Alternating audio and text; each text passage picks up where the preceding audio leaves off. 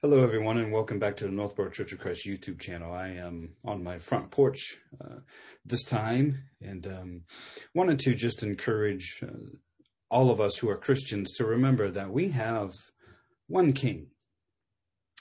And he is called the King of Kings and Lord of Lords in 1 Timothy 5 and Revelation 19.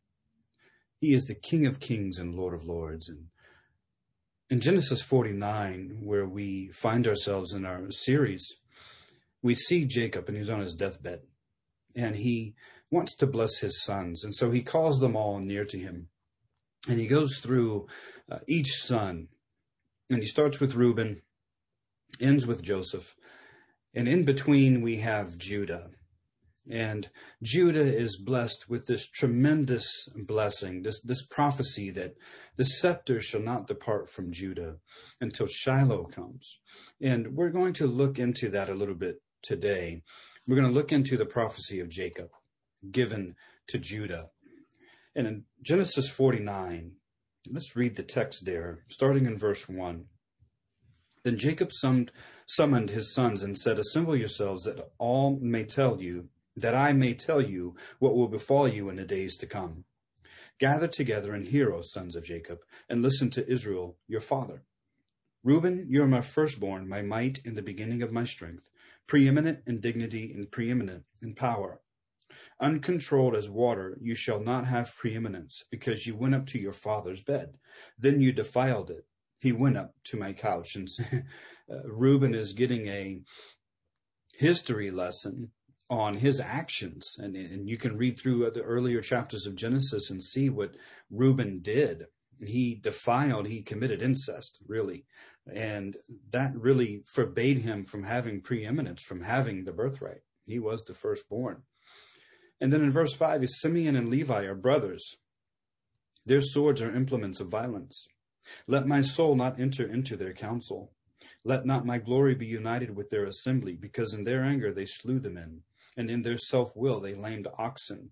Cursed be their anger, for it is fierce, and their wrath, for it is cruel. I will disperse them in Jacob and scatter them in Israel. And you can recall the history of Simeon and Levi when what they did after their sister Dinah was basically raped.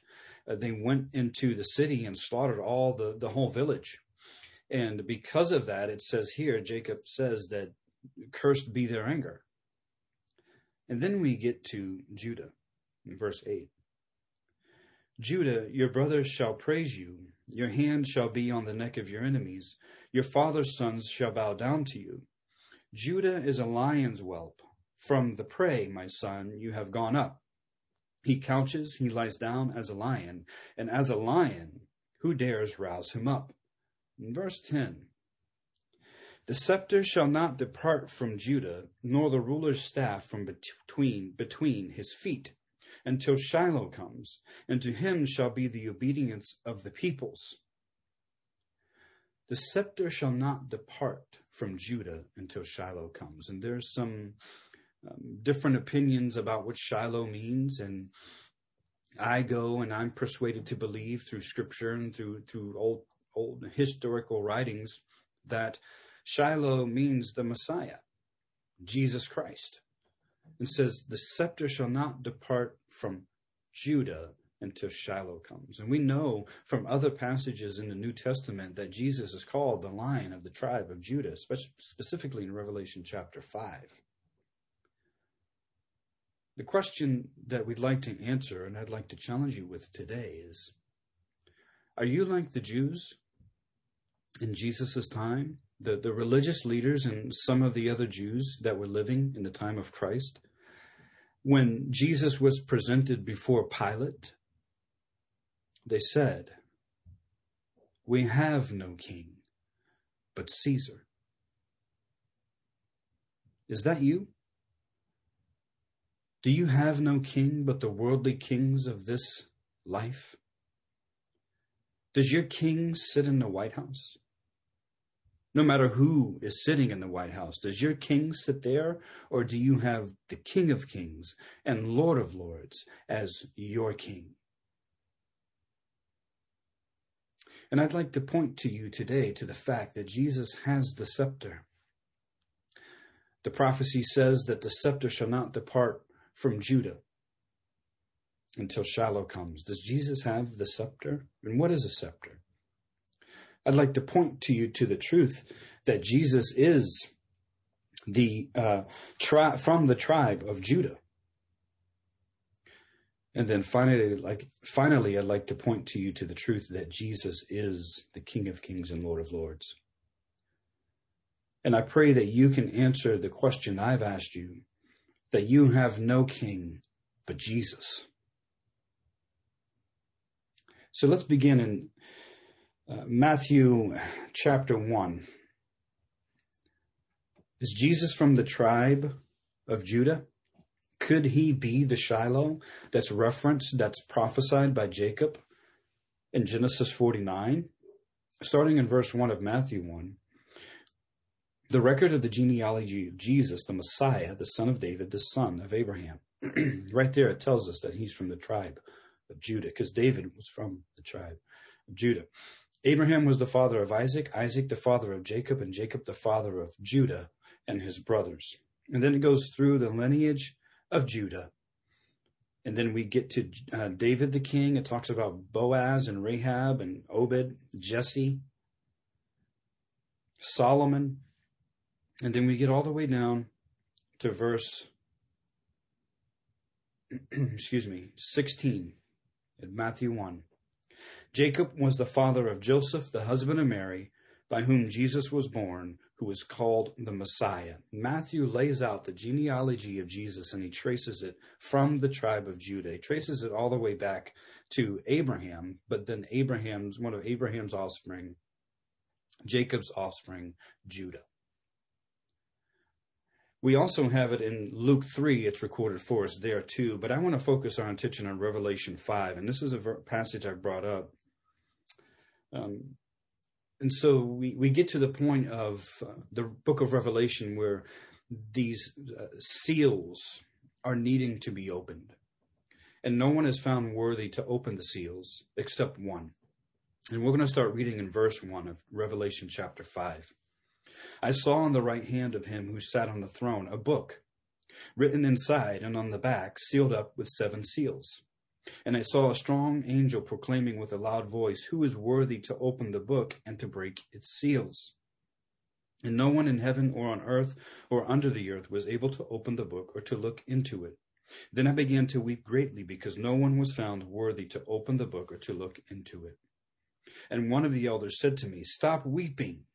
Behold, the lion that is from the tribe of Judah, the root of David, has overcome so as to open the book and its seven seals. Now, how do we know it's Jesus? The lion from the tribe of Judah doesn't specifically say. Let's keep reading. And I saw between the throne with the four living creatures and the elders a lamb standing as if slain, having seven horns and seven eyes, which are the seven spirits of God, sent out into all the earth. And he came and took the book out of the right hand of him who sat on the throne.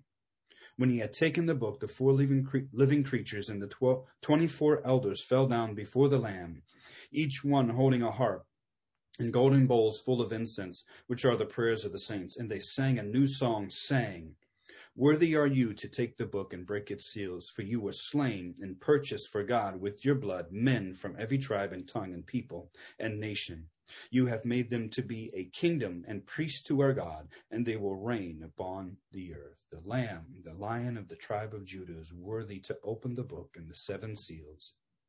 It was the Lamb, as if slain, who is worthy of praise. Jesus. Jesus from the tribe of Judah. And this prophecy would take hundreds of years to come to its fruition, wouldn't it? We see the germ of the nation of Israel forming in Genesis in Egypt. And we see the, the, the, kingdom would be established eventually after they leave the Exodus and they are conquering these other tribes in Canaan. And eventually Saul becomes king. and then David. And the promise is made to David that he should have an everlasting kingdom. That one of his descendants would sit on his throne forever. Jesus, the lion, the tribe of Judah. And also in Hebrews chapter 7, the writer of Hebrews says this in verse 14 For it is evident that our Lord was descended from Judah. He's talking about Jesus, and he's talking about how Jesus is a priest. And the fact that a priest coming from the tribe, tribe of Judah was not according to the law. Priests had to come from what tribe? Levi. But Jesus is a priest according to the order of Melchizedek. And he came from the tribe of Judah.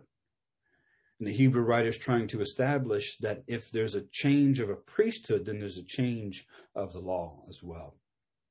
And Jesus is evident that he is from the tribe of Judah.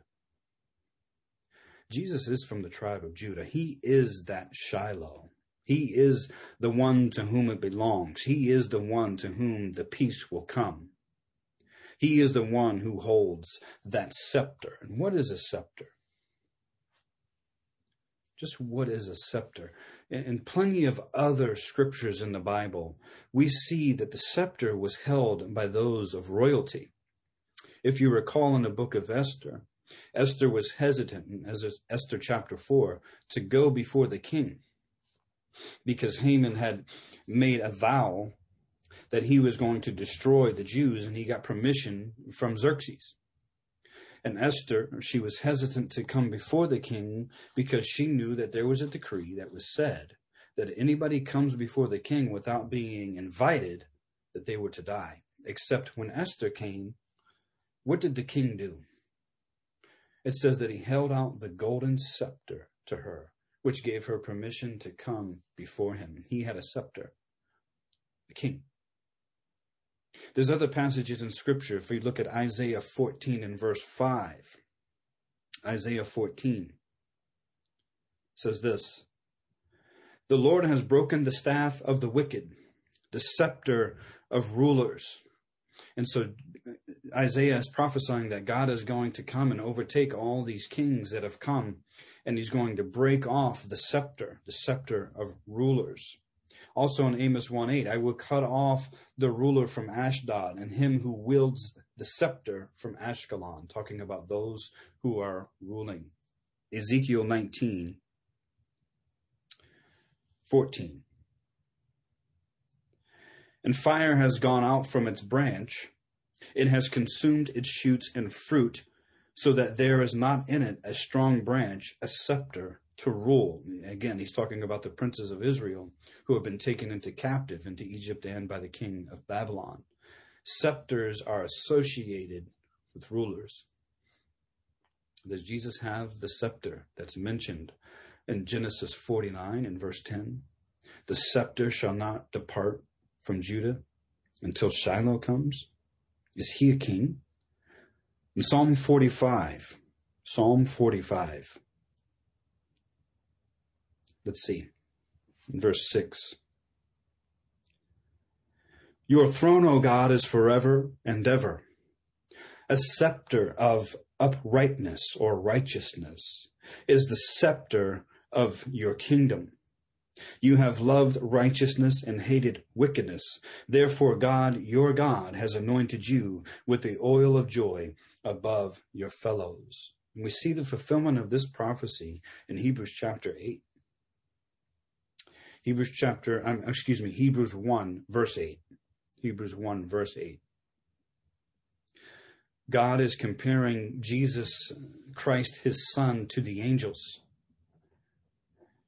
and the fulfillment of what we just read is found in Hebrews 1 and verse 8. Your throne, O God, is forever and ever. That sounds familiar, doesn't it? it? Sounds like Psalm 45. And the righteous scepter is the scepter of his kingdom. You have loved righteousness and hated lawlessness. Therefore, God, your God, has anointed you with the oil of gladness above your companions. And he's talking about Jesus Christ. Does Jesus have a scepter? Yes, he does. He is the ruler. He is now seated at the right hand of the Father, seated in the throne of David. And he is a king. But in John 19, Jesus is before Pilate. And Pilate then took Jesus and scourged him. In verse 1 and verse 2, and the soldiers twisted together a crown of thorns and put it on his head, and put a purple robe on him. And they began to come up to him and say, Hail, King of the Jews, in a mocking way, and to give him slaps in the face. Pilate came out again and said to them, Behold, I am bringing him out to you so that you may know that I find no guilt in him. Jesus then came out wearing the crown of thorns and the purple robe. Pilate said to them, Behold the man. So when the chief priests and the officers saw him, they cried out, saying, Crucify, crucify. Pilate said to them, Take him yourselves and crucify him, for I find no guilt in him.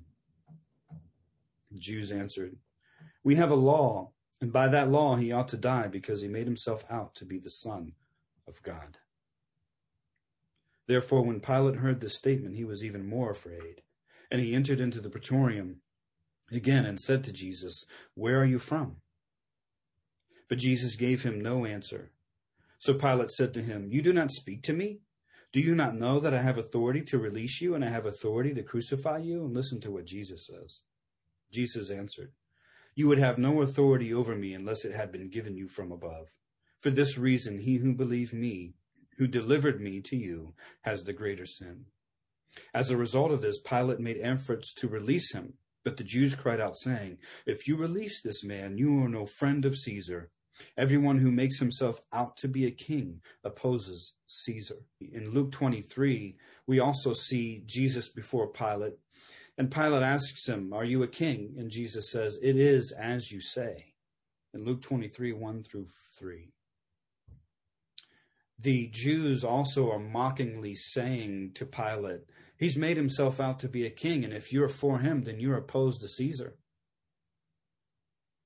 Because anyone who makes himself out as a king opposes the king, Caesar. In verse 13, therefore, when Pilate heard these words, he brought Jesus out and sat down on the judgment seat at a place called the pavement, but in Hebrew, Gabbatha. Now it was the day of preparation for the Passover. It was about the sixth hour. And he said to the Jews, Behold your king. Now Pilate's in on the act. Behold your king. And whether or not Pilate exactly knew what he was saying, he was saying something that was true. So they cried out, Away with him, away with him, crucify him. Pilate said to them, Shall I crucify your king? And the chief priests answered, We have no king but Caesar. A great prophecy is found in Genesis 49 with regards to Judah. Jacob tells Judah that the scepter shall not depart from Judah until Shiloh comes. Jesus is that Shiloh that was to come. Jesus is that one who holds that scepter, that staff of authority that kings held in the Old Testament that Jesus holds permanently forever and ever. Jesus Christ admitted to Pilate that he was a king. The Jews mockingly said, and he, we have no king but Caesar. And the Jews who were there, the chief priests who said that, couldn't see that Jesus was bringing about a new type of kingdom, a kingdom of peace, a kingdom of rest, a kingdom of triumph over sin. And they were blinded to it. Friend, are you like the chief priests? Do you have no king but the earthly kings that come and go? Have you wrapped your future hope in the hopes of the kings of this world and this country? You say, well, America doesn't have any kings. I think you know what I mean. Or are you like the chief priests and they say that we have no king?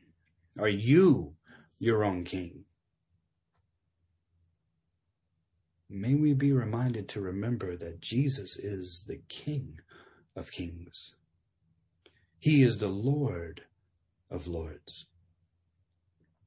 One day, as it says in Philippians chapter 2, every knee will bow and every tongue will confess that Jesus Christ is Lord. You think about what it means to be King of kings and Lord of lords. You take all the lords who have ever existed, whether by name or occupation or uh, royalty, however they found themselves in that position, all the lords who've ever lived, and He, Jesus Christ, is the Lord of all those lords or every king that's ever existed and ever will exist. He is the king of all those kings. The lion, the tribe of Judah. The ruler and possessor of that scepter wants to be your king. And you can either choose to bow and humble yourself before the King of Kings and Lord of Lords now, or all of us will someday. We will bow the knee to him. And friend, my prayer is that you choose to make him king and Lord of your life now. And brothers and sisters in Christ, if you've already made him king, then you understand what type of kingdom you are in. And what a beautiful thing it is. Amen. I pray that you are encouraged by this brief, short little message and we could have gotten into some other some of the other uh, things concerning the prophecies and the blessings that Jacob gave his sons, but I'd like to focus on that one because that is a real important prophecy. And we see the germ of the nation of Israel beginning in Egypt. And the prophecy given to Judah, we see it being fulfilled in the King of Kings and Lord of Lords, Jesus Christ, our Lord and Savior. And what a blessing it is that Jacob gave not just Judah, but us. And thank God for Jesus, that he was willing to be that sacrificial lamb, pure and blameless before God, to offer up himself as a sacrifice for our sins. I pray that you are encouraged and challenged to say that I have a king and there's only one king and it's not Caesar, it's not Biden, it's not any other president to come or any other dictator to come or any other king in any other land. The King of Kings is my king, and I gladly submit to his rulership. God bless you.